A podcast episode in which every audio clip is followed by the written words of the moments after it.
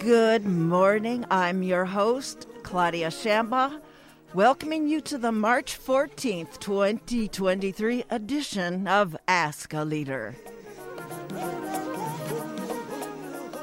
For the full hour, Doctor Lori Wiener from the National Institute of Health and oncologist Doctor Jamie Frediani and clinical coordinator Kirsten Kasper, both of those two from the Children's Hospital of Orange County, are our guests this, as I said, for the full hour. They are building an important document, Voicing My Choices, a guide for seriously or terminally ill adolescents and young adults toward expressing how they want to be comforted, supported, treated, and remembered. So we'll be right back after a station break.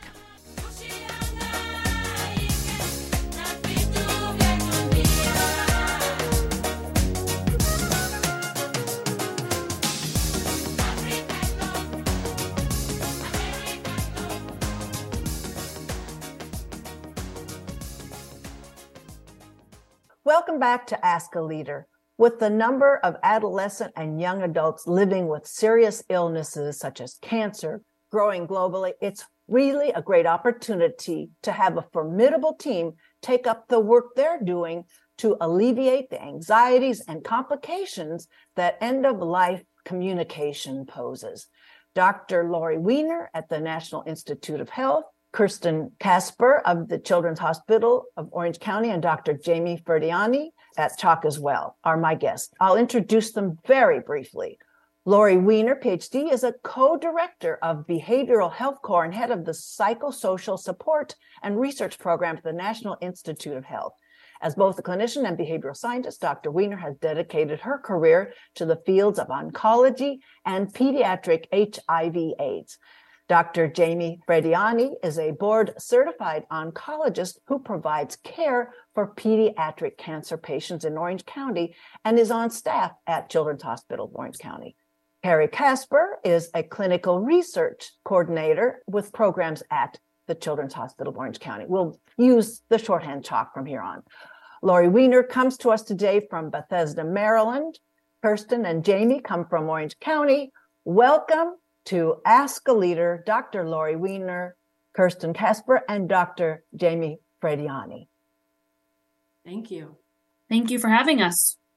Well, let's first have Doctor Wiener offer a little background, I mean, a summary in the sense of the extensive work in developing this program that we're talking about, from advanced care planning templates to advanced care planning to My Thoughts and Wishes, My Vote, to the publication now available in so many languages all over the world, Voicing My Choices, to Voicing My Choices, the program. So these are guides intended for healthcare providers, including physicians, nurses, social workers, chaplains, psychiatrists, and so- psychologists. Could you please offer a bit of a background summary, Doctor Wiener?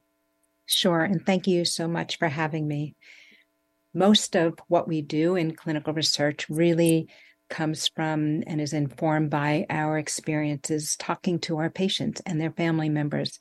And over the years, it became very clear to me that especially teens and young adults worry when they're diagnosed with a serious illness about what could happen if treatment one day doesn't work well. But these are thoughts that they have that they rarely share with their family members or with their friends.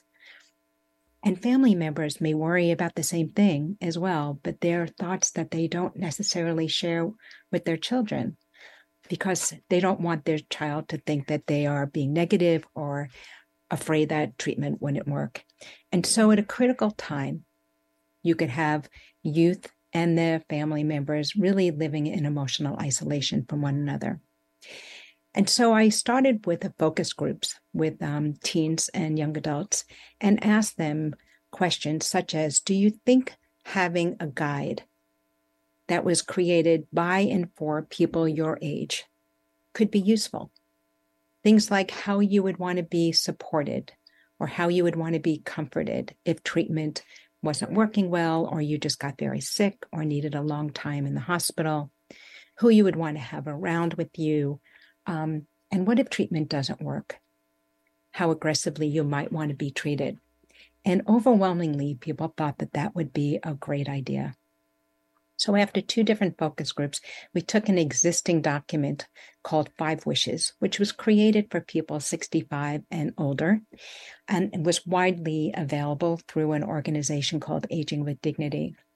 And we started another study where we had um, participants go through Five Wishes, along with some of the items that came up from the focus groups, and asked them for every single item if they would be appropriate for people their age, if there was anything missing, and if there was anything that should be added. And they gave very rich advice about what they think a document should look like. So we took what we learned and we created a new document just for research purposes called My Thoughts, My Wishes, My Voice. And we then opened it up to a larger cohort of patients to compare the original Five Wishes to this new document that was really addressing more about their independence, peer relationships, and just developmentally appropriate issues. And from that, we then developed another document called Voicing My Choices. So that's a very quick synopsis of many years of research with a few hundred adolescents and young adults.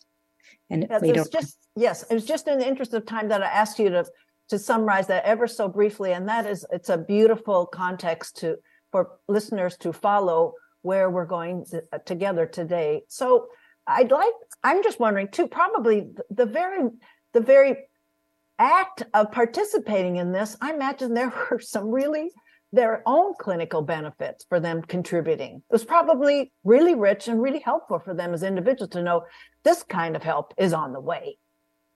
So I think a little bit more than help is on the way is a way for people to be able to share some of the thoughts that they have. You know, those what ifs that happen, you know, when they go to sleep at night. What if my treatment isn't working? What if I get really sick? Um, how would my family survive? Um, what is going to be most important to me? What would that look like?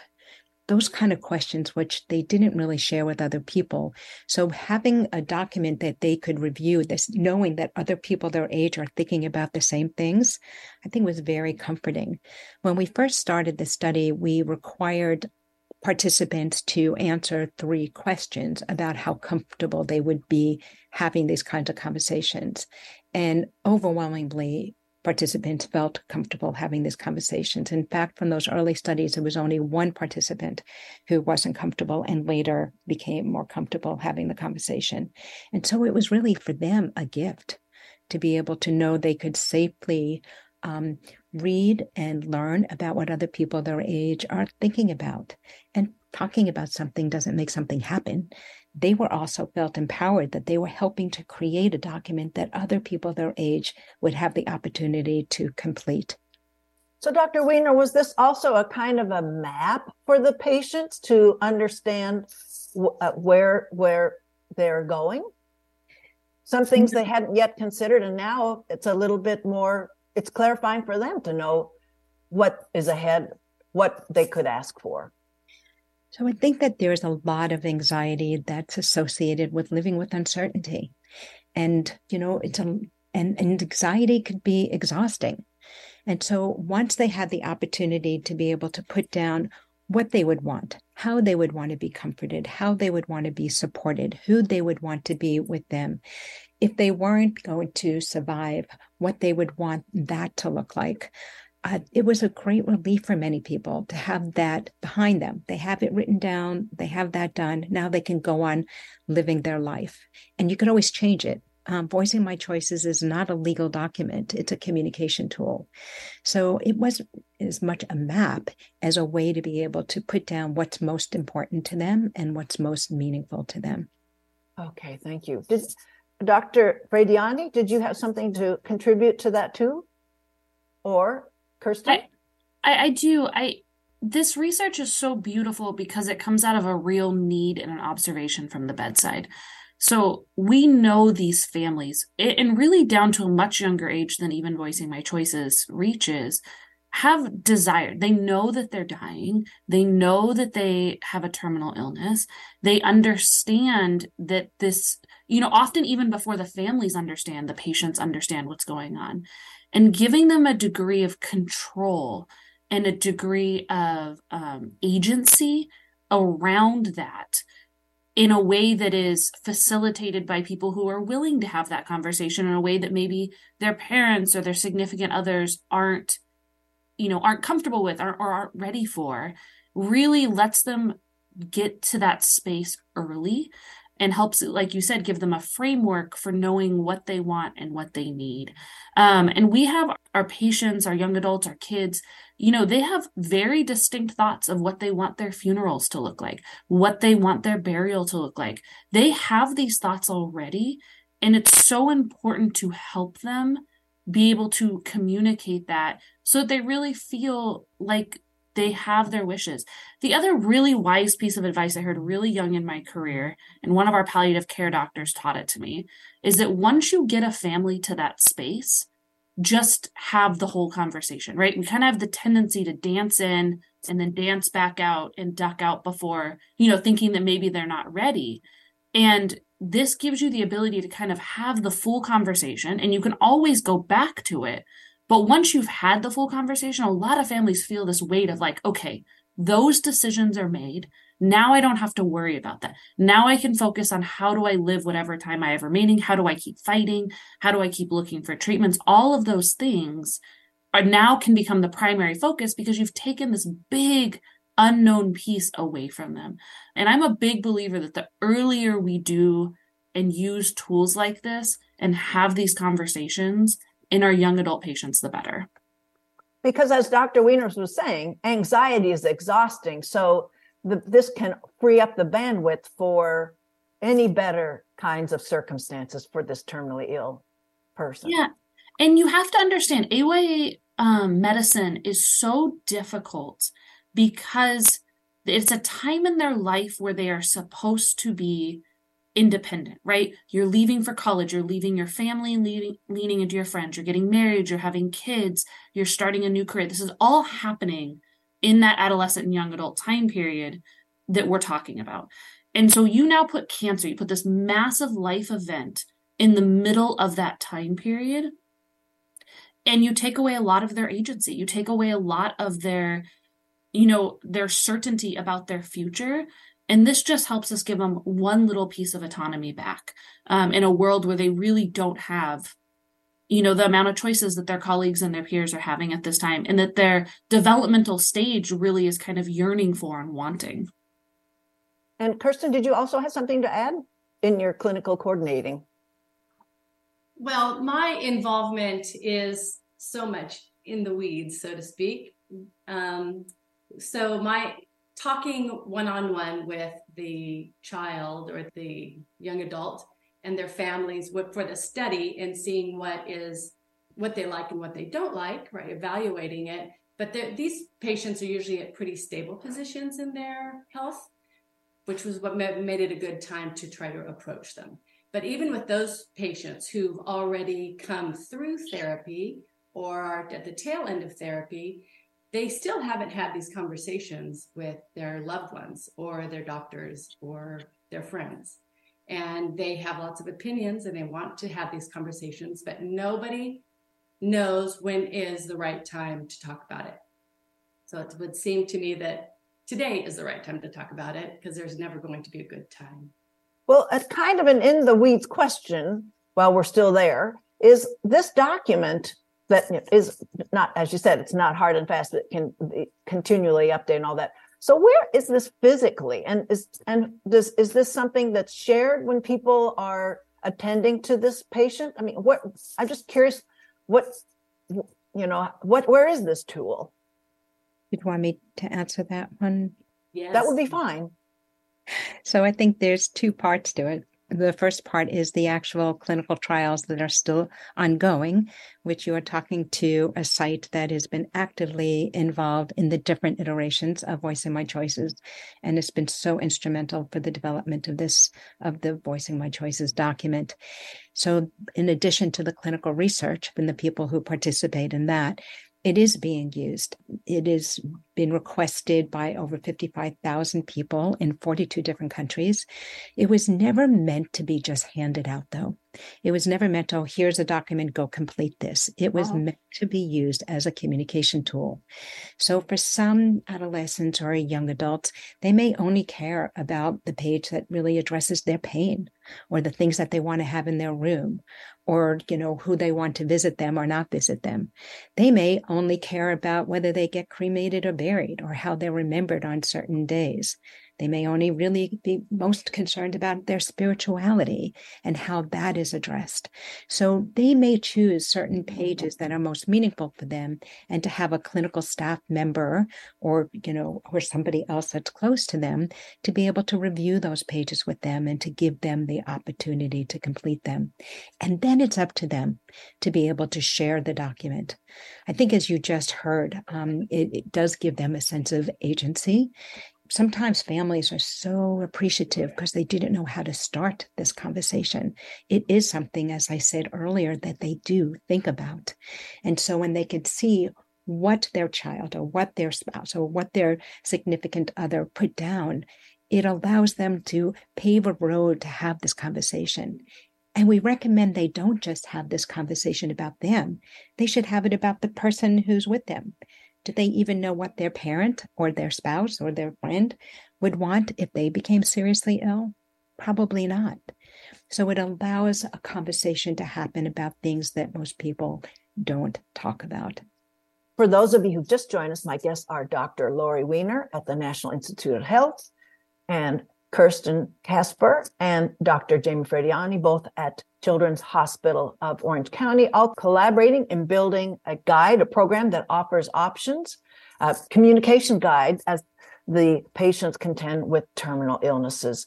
So you're all saying, in terms of timing, that the earlier, the better, and it sort of sets a tone. It sets, it sets many things for uh, how people will interact, but as you said, care providers and family members and friends and that kind of thing. So I, I think I think we've talked about that. Was is there more about the timing to bring this, and who who brings the guide?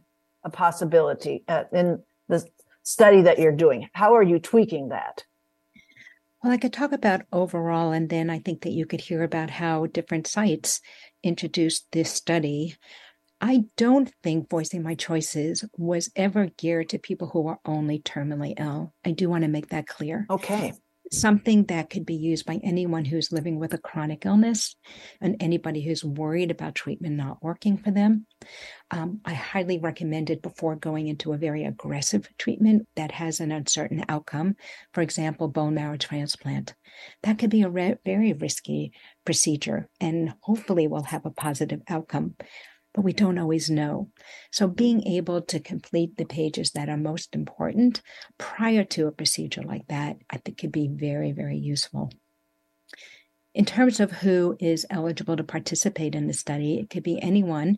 Um, the earliest studies were looking at ages sixteen and up. The current study right now, comparing the original Voicing My Choices to a newly adapted one, it we're looking at ages eighteen to thirty-nine, which the National Cancer Institute provides as a range of adolescents and young adults, affectionately known as A Y As. So we ask anyone that is here at our site that is between those ages that is enrolled in a phase one, phase two trial if they would like to participate in the study. But go ahead and you'll hear from talk about how they enroll patients there. Please. Yes. Doctor Frediani? So yeah, I, I agree with Doctor Wiener. I think there's two pieces to this. You know, the first is, you know, how do we enroll for the clinical trial? And for that, you know, we screen all of our patients who are coming in every two weeks. Kirsten and I have a meeting where we talk about, you know, which patients are, you know, in the eligible population who we want to target for approaching. And then we approach them, whether they're inpatient or outpatient. And we use, you know, I use myself and my colleagues and kind of the knowledge of where the patient's at to make sure that it's an appropriate time or that they're in a good place. And then we, you know, either Kirsten or I approach the family and discuss the consent with them. Um, and then Kirsten will actually work through the voice. If they consent to the clinical trial, then Kirsten will work through the Voicing My Choices with them, obviously with myself around if the conversation merits uh, another voice or another attending involved. I think the other piece is really interesting. When you talk about timing, you know, we live in a culture that does, that values and places all the value on living and living a very long time. You know, it places value in success and achievement. And so I, I tend to find most people don't want to talk about death and dying, even when faced with a chronic illness or faced with a devastating diagnosis, even if they have a good chance of survival.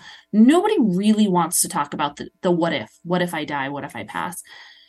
And I think by presenting it early, when we talk about timing, when we talk about when we should be getting this in the rooms, the reason early is better is it just destigmatizes it, right? When it becomes a, this is something we do with every adolescent and young adult patient. We want to present this to you. And whether that's social work, it's our psychology team or our palliative care team or the primary oncologist, I think all four are very capable of presenting and working through this document with the families outside of the clinical research setting. I think when you can present it up front, then it takes all that stress around it. And it's a much easier conversation than when you're in a moment of crisis. And I've never regretted presenting it early, but I have definitely regretted having an adolescent and young adult be emergently intubated in the I C U and me not knowing what that patient would want and looking to the family and hoping that they knew enough of what this patient wanted that we can guide their wishes. So I've never regretted presenting it early, but I have regretted not knowing in a moment of this acute crisis that we couldn't predict. Um, and I think that that's really important. We do not do it perfectly here. I think um, that's a very pie in the sky idea that we're, you know, we're working towards and we're growing towards, and we're trying to find out the ways and the, you know, the best ways to do that in the day-to-day science of being a physician. Um, but that's my ultimate goal, is that a young adult would walk into our hospital, we'd give them the diagnosis, and we would then in the next couple days have that conversation, because I, I really, really value the conversation. And I know that adolescents and young adults are getting um, just such rich conversation around this. And as Doctor Wiener pointed out, and the families, right? They don't want to be the one to bring this up, but they need it as much as anybody. Um, and so I just think this work is so incredibly important and valuable, and the discussions are needed and necessary, and anything we as our team can do to facilitate that. And that's why we love working with Doctor Wiener, that the work that she's doing allows us to continue to get better at how do we deliver this to our patients. So listening to the timing and all this, so I'm it's kind of delicate, because, I mean, when we're older and we're getting procedures, and we know when the advanced directives request comes in before we have the procedure done. So some people might be mistaking this guide as an advanced directive. It's not. Correct. But that might be a little bit of a projection that might complicate the opening, the opening bid to offer a guide in this research program. That is correct. Most hospitals, um, in fact, all hospitals will have their own advanced directive requirements, some state-based, some hospital-based. But there are pages within Voicing My Choices where the participant can document who they want to make decisions for them and how aggressively they would want to be treated. And in fact, the biggest change, I think, from the first, the original version of the document to the current version is on the page of um, life support questions. And if you want to be happy to talk about them. Please, some... well, please do. Since we're talking, as Doctor Frediani is bringing up this, the culture of the denial that death is inevitable, but it, amidst that, that kind of culture, yes, I would like to know what how that's broken down. So the original version allows a person to be able to put down who they would want to make decisions for them. But it didn't have all the specifics, such as a person's email address, their relationship to them. But there really are many changes on that particular page. But on the page about how aggressively they would want to be treated, originally there were two different scenarios, both of which if a person was close to death um, or if they um, had brain damage. And when the participants went through the study, they and went through the document, they had a lot of concerns about that page, because they may be going into a procedure or going into a treatment where they're very much hoping to survive. And so they wanted to be able to have an option there that is for um, what they would want in terms of life support if they are expected or anticipating to survive. Now, some people may still not want to ever have life support, so they have that option. And so we now have three different scenarios. The first is if they anticipate surviving. The second is if they find themselves in a situation where their treatment is not going to be working for them, or they do have brain damage. Um, so it was really reflects the first version. But the third is, let's say they decided that they do want to have everything done, you know, and they want to be on life support. But weeks go by, or maybe months go by, and the treatment's not working. If they put down they want full life support, the I C U is stuck. That's what they wanted, right? But now they have the option with that third scenario to say, if I'm on life support and nothing, and this is not working, I want to have the opportunity to be able to review my goals of care, or to have my person that I asked to be able to make those decisions for me to review my goals of care. And I think that's going to be something that um, will be very helpful for adolescents and young adults Um, as time goes on. And so far, this phase of the study, it has been almost unanimously um, agreed that that is an improvement over the original version. So in this delicate area are different kinds of neurocognitive capacities. As I think it was in the rare diseases talk that Doctor Wiener participated in, and this was brought up, I believe.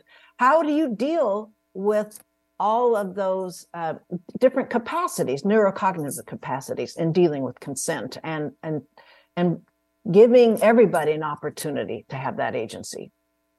You guys want to take it for what you do over a chat? Doctor Frediani, and then Kirsten?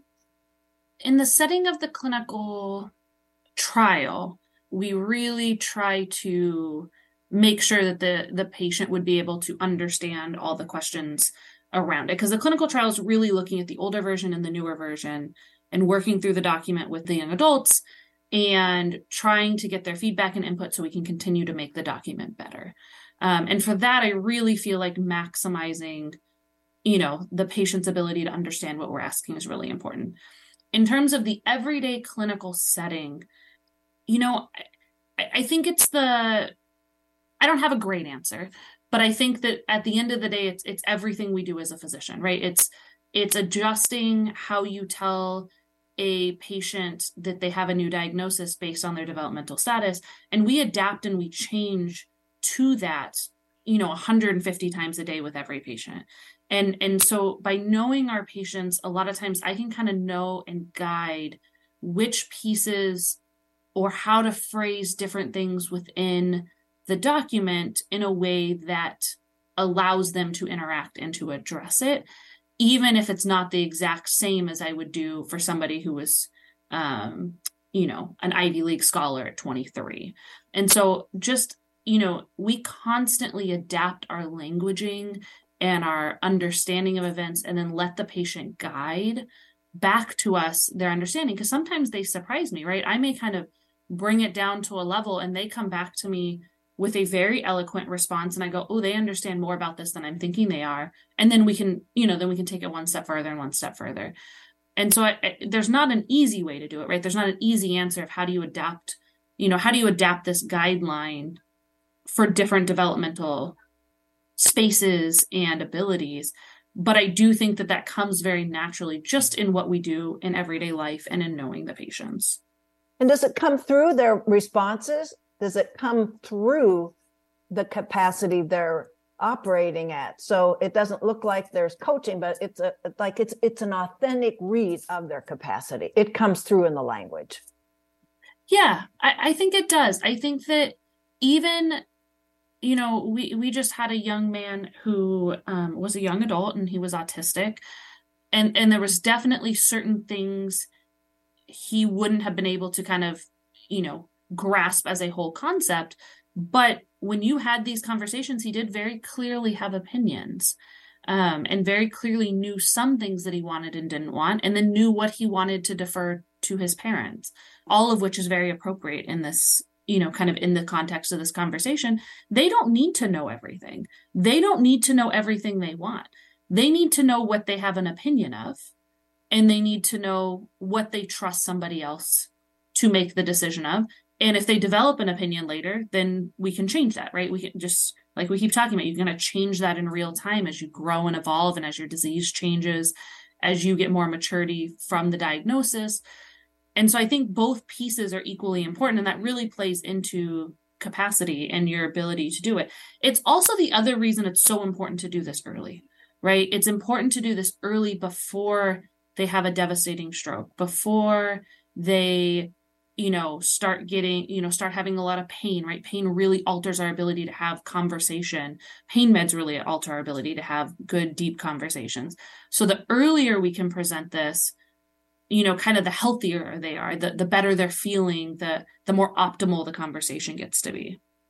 And does perhaps the early measure clarify their thinking? Um, I, I understand how pain relief is going to maybe kind of dull the capacity, but but thinking early about this, it gives them a chance to sort of clarify where they really are as they continue along. Yeah. Yes, I absolutely agree. And it allows them to be a partner in their care. Yes. I know is, you're, you're, yes, Kirsten?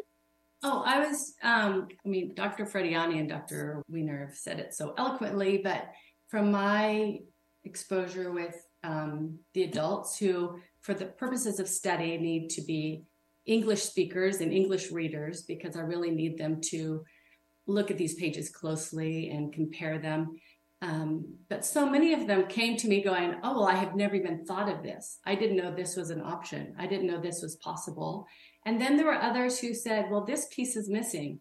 What am I going to do with my pets? What is going to happen to them? Who's going to take care of them? And it's very important for them to know that those, all the things they love will be taken care of. And then we had a night, a gentleman who has neuropathy, has numbness and tingling in his fingers, and said how much he would appreciate an electronic version to be able to use, since um, writing was more of a challenge for him and typing was easier. So there's, until you start looking at the document, you don't even realize what you don't know. And then all, all of a sudden you do have a very clear opinion of what you want and what you don't want. And for the younger one, for the ones who don't have the cognitive um, space to do this, there's also the Five Wishes, and there's things that uh, the social workers use with the younger children that you can use for that different population to be able to get what they want appropriately. And oh, this be- is so, yes, Doctor Doctor Wiener? I was going to say, and because of your wonderful work you have done, that issue about pets is now in the new version of Voicing My Choices. So it's always changing. The, the protocol is uh, set up so that you can keep changing what is going into this guide. We hope this will be, um, this next version will be the version that will be existing for quite some time. And as the matter of different languages is brought up, there, I get, I understand there's a, an English and a Spanish version right now. And so the it's the patient's language, not necessarily the uh, maybe family members that are other non, they're non-English speakers. So the um, Voicing My Choices is currently available in English, Spanish, and Italian. And we are working with um, different cultures to do a cultural, a proper cultural adaptation. Words have very different meaning in different languages, so you can't just translate them just by translating the words. It really takes a lot of work and several years of studies to have a true cultural adaptation of the document. And we're working very closely with um, colleagues in Brazil, in Beijing, and also in Australia. And, you know, while Australia is English speaking, different words have different meanings there as well. I'm l- looking for a Muslim version, as I mean, that that's come up, I'm sure. Yeah. And that is something that we hope will have some partners over time to be able to work with and to help them with that cultural adaptation. So speaking of adaptations and language and nuance and all that, that was raised in a different part of that rare disease conference, that patients are shielded from pragmatic language addressing care because there's an importance of distinguishing between this pragmatic language and what maybe family members think are negative thoughts that they're trying to sort of protect the patients from. How can you bring up Can you uh, talk to that very uh, large domain of concern? So are you referring to conversations about advanced care planning or just overall treatment? Uh, it, either either one that seems to be a, a conundrum for, for you to, to manage in this project. I think some of what you heard at the Rare um, Disease Day is um, some very articulate um, young adults talking about the challenges of transitioning from a pediatric setting to an adult setting, where in a pediatric setting, they may be coddled more. They've been um, always had a family member with them that helped make decisions for them, that they didn't necessarily always had to take responsibility to understand their treatment or their condition. Um, and then they turn a certain age and they're expected to sign consents, to be able to make decisions on their own, to transition to adult physicians who don't necessarily have the same time or psychosocial type of um, mentality to be able to help them master their illness. And that is a very challenging um, type of transition for many, mm-hmm. many adolescents um, who then become young adults. And settings have recognized this. Um, N I H had a whole workshop on this, and a lot more work needs to take place. And there's some wonderful organizations like Got Transition that now have transition readiness instruments to be able to start early and to be able to make sure that adolescents and young adults are able to become adults who can master and to be able to manage their disease well, um, that they don't fall between that cracks. So Voicing My Choices, again, we started at age sixteen in the earlier studies. Um, this version right now is a is an older, starting at age eighteen. But there are pages for sure within um, Voicing My Choices that are appropriate for a younger person. And you raised in terms of different developmental, you know, uh, capabilities. And I think you got a very eloquent response about that. But remember, Voicing My Choices is about a place where you could say what makes you feel supported, a place to write what decisions bring you peace, a place to choose what provides you the most comfort, and a place to voice your thoughts and needs. So just talking about if you come to the hospital and being able to say what I would want to have in my room, I think that any child or teen could be able to speak to that, to be able to say how you want to be supported Um, or care for it if you're in pain, or if you're irritable, or if you're nauseous, or if you're cold, or who you want to be with you. I think that transcends any developmental age. You can pick and choose the different items based on their development where they could really have a say, where they could be able to document what's most important to them. And as you heard, it's important to revisit this. Because when you're newly diagnosed with something that could be potentially life-threatening, it's pretty overwhelming. And the way you think about things may change once you understand your condition better. You've had experience with it over time. And so these are topics that are important to be able to revisit over time. And also with that distinguishing between palliative care and hospice care, is that does that come through that kind of language in the guide? The guide doesn't ask or inquire about palliative care or hospice care. Palliative care should be available for any person who is having distressing symptoms or is suffering. Um, the field has grown tremendously. Hospice is only meant for end of life.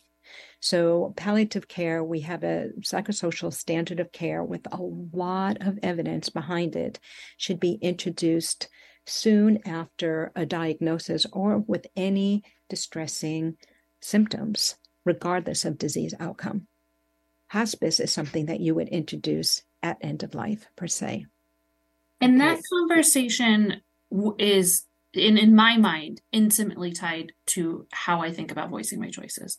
We, and a lot of my thoughts about it come from my experience of how the medical field has shifted, particularly in pediatrics, to the viewpoint of palliative care. So in pediatrics, we're very privileged that we can do concurrent palliative care with active treatment, which is different when you get to the adult world and adult hospital. There, some of the rules change.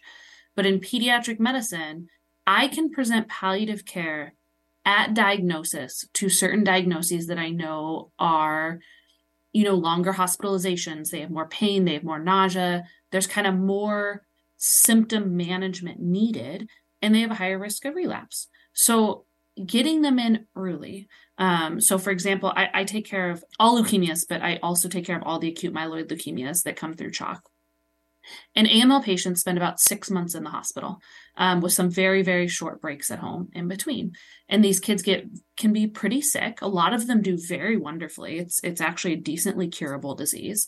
But the road to getting there can be very, very rough.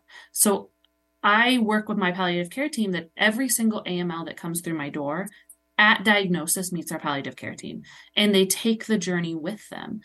And that has absolutely changed my A M L's experience, but it came from us setting the tone that palliative care is just another member of the team, right? This is just something we do. This is an extra layer of support. These people will walk the journey with you. And it's it's destigmatizing that this is end of life, right? Th- this means your kid is going to die. And I actually will say those words to families. I am not doing this because I think your kid is going to die. I'm doing this because I think they are a huge layer of support and will really help you guys in this journey. And when you frame it that way, when you phrase things in that way, the families visibly relax. And universally, I've had families come to me and say, oh, that, that I'm so glad we got to know them. They've been so helpful. They've been so wonderful. And the palliative care team has come to me and said, this is fabulous because I'm not meeting them in crisis. I can start laying the groundwork for all these hard conversations. I, I already have rapport and relationship with the family when something significant happens where we're making these hard decisions. And to me, I view the same, to bring it back to voicing my choices, I think as we work to build this better into our medical system, that this is something that is offered to every patient and is worked through with every patient that walks through our door in whatever age appropriate, you know, format is necessary for them. I think that's really the gold standard, because as we've talked about, these, these children, these young adults, they know they have these desires. They have significantly more wisdom and understanding than we often give them credit for. And the earlier we have these conversations and make it not a big deal, the more rich our relationship as a provider and as a care team is going to be with these families, and really the better we can serve them. And at the end of the day, that's what matters. I want them to feel loved and taken care of and part of our team and a partner in their medical care. That's what's important. Um, obviously, we want to cure every kid, but we know that kids do better when their mental health is taken care of. Um, and we know that's a really important piece. And I think voicing my choices is such an important piece of that entire bigger equation. And as we slowly chip at those different pieces, our care is going to get better and better for these patients. For those of you who've just joined us, my guests are Doctor Lori Wiener at the National Institute of Health and Doctor Jamie Frediani and Kirsten Kasper, both at the Children's Hospital of Orange County, and they're all collaborating and developing a communication guide for adolescents and young adults contending with terminal or chronic illnesses. Well, I'd, I'd like to know, I mean, it's it's a little bit off maybe of the patient's radar, but it's something that the parents are dealing with, is attending to their their offspring with the terminal or the chronic illness, and then they go home and then they're they're slammed with the an, an enormous medical bills. And so I don't know if if the patient's guidelines are tracking with this whole financial aspect. Financial toxicity and the financial toxicity around medical care is a growing field of research. Um, it is a space that there are many very talented researchers across the country coming together to try to figure out the actual effect of it. Earlier, we talked about how this is such an important time in patients' lives. So in adolescent and young adult medicine specifically, this is a time where they're supposed to be starting to get their jobs, going to college, having their first careers, starting to save for retirement. And you now take all of that away and wipe out probably any savings they have. And they're leaning on their family members for any savings they have. So it, it's it's a very real problem. Um, and I think we are only beginning to scratch the surface of understanding the the depth of it. And uh, unfortunately, I think we're still far away from starting to figure out some solutions for how we do better. Um, but it is a huge burden that our adolescents and young adults carry. Um, and they carry it long after diagnosis. So it's not just the acute period of treatment. You think these young adults, they have years of follow-up, years of appointments and scans and all of those things, which um, those continue to add up. And our medical system is not set up to care for them. And we're very fortunate when they're less than eighteen that in general, we can get them cared for. But that eighteen to thirty age range, it is really, really sensitive and very, very difficult in terms of financial toxicity. And, and we just need to do better. I, the bottom line is we as a medical community need to do better. And the beginning is putting the numbers and putting them together and getting the research that we can then take that to states and governments and insurance companies and say, this is a problem. How do we do better? Um, and unfortunately, we're not there yet, but I'm I'm really proud to say as a community, um, the adolescent and young adult community is very invested in continuing to pursue this work and figuring out how we can do better. That was Doctor Frediani. I'd like to hear also from Doctor Wiener and from Kirsten about that. It's that huge, huge area. Thank you. Um, financial toxicity and assessing for families' financial needs is also another evidence-based psychosocial standard of care. It's important to be able to assess their financial needs at the time of diagnosis, throughout treatment, and after treatment. I can't tell you how devastating it is for a family that um, has lost a child to then still be getting bills years down the road to be able to pay for that child's care or even funeral. Um, it's a critically important um, consideration.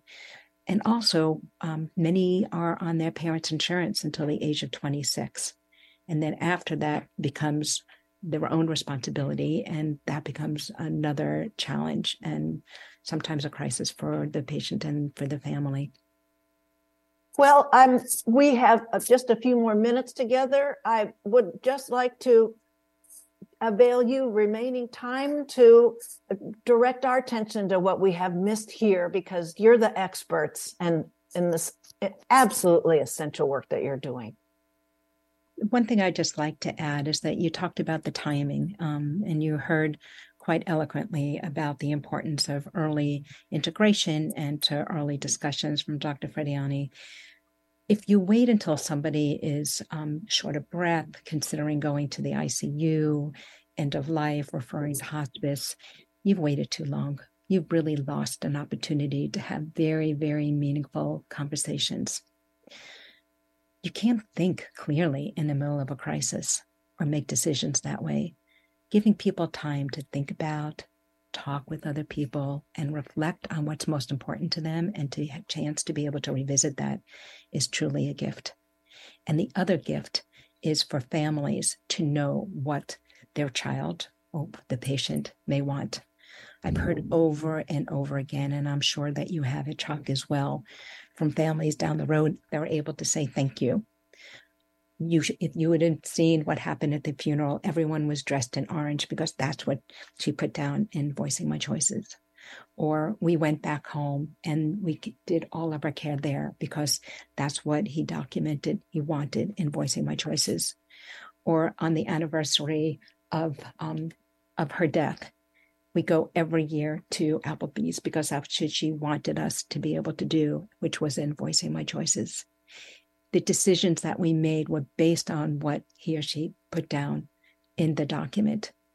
So it gives them an opportunity to make decisions that are based on the person's true wishes. And it gives them a special stamp of approval to be able to know they're doing what the person valued and wanted most.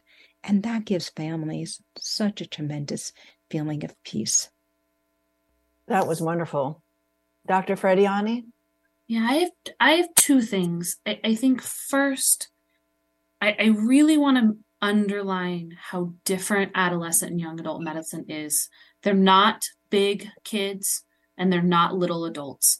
And the more we as a field, we as families, we as providers can continue to think of them as this really unique and special population that is so rewarding and beautiful to serve, but also so difficult, right? It's such an incredibly difficult time to have cancer thrown into your life. It's always hard to have cancer, but this particular time really uproots so much of their core identity that I, I, I just really challenge us to continue as a community to think about this population differently, to think about the ways we support them differently, the way that we serve them, the hospitals, the way we design treatment for them.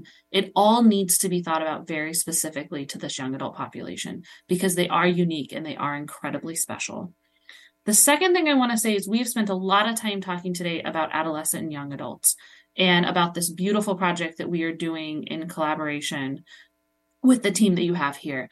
However, I do feel so strongly that the further I get into medical, my medical career, the more I realize that these conversations are so hard, but are so fruitful.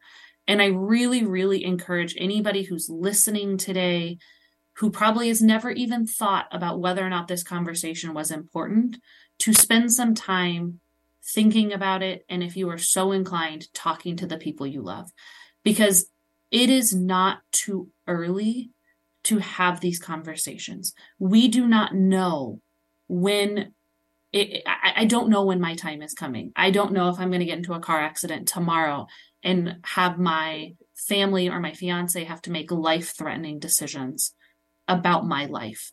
Um, and if I've never taken the opportunity to have those conversations, even in a unofficial way, I, I lose something, because as, as it was just so beautifully highlighted, the families get great joy in knowing that they're doing something that's a little bit of a wink to the person that they lost and that they loved, right? Let me go to Applebee's. Let me just, let me just smile and laugh that that's something that would have given you joy. And I, I, I really encourage us as a culture to continue to shift that narrative away from being scared of our own mortality and really being able to embrace um, that even in death, there are some really, really beautiful things to our life.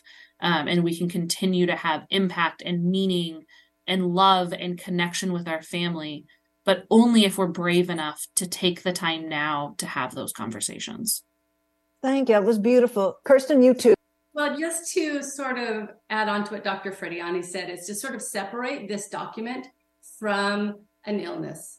That this is a document you can talk about with your family at your next family dinner, with at any time. It doesn't have to be attached to a crisis. Um, and it can actually be a, an enjoyable conversation, because I do try to do this with my young adults who are twenty-three and twenty-seven to make sure we communicate this and everybody understands what everybody wants. Well, I am going to bring up with a gerontologist the death over dinner sort of movement. So this is a great segue, but I haven't scheduled it yet, but it is going to be a continuation of a previous interview I did with her earlier this month. So thank you, ladies, for your time today and your stellar work advancing the critical needs of so many vulnerable young people. And as you say, and all people, thank you so much for your time today. Thank you. Thank you. Thank you so much for having us. Thank you very much. Thank you, Claudia. My guests were Doctor Lori Wiener at the National Institute of Health, Doctor Jamie Frediani, and Kirsten Kasper at the Children's Hospital of Orange County.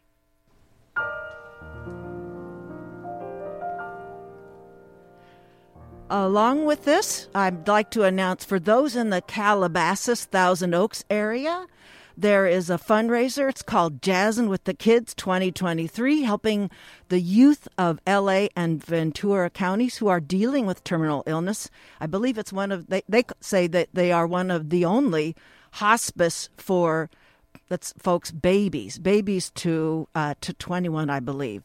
So it's a it's a very rare program. But anyway, on April sixteenth, three to six p.m., it's a Sunday, you can go to that event. All the details for that April sixteenth event are at the website, lovinghomehospice.org forward slash events. And a shout out to those that are listening from that organization today to this program.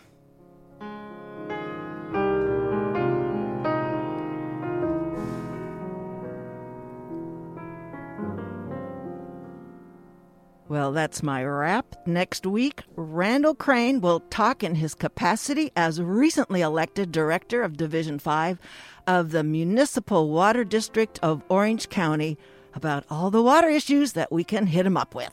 Since, folks, the drought is not over. Talk with you next week. Thank you, everyone, for listening.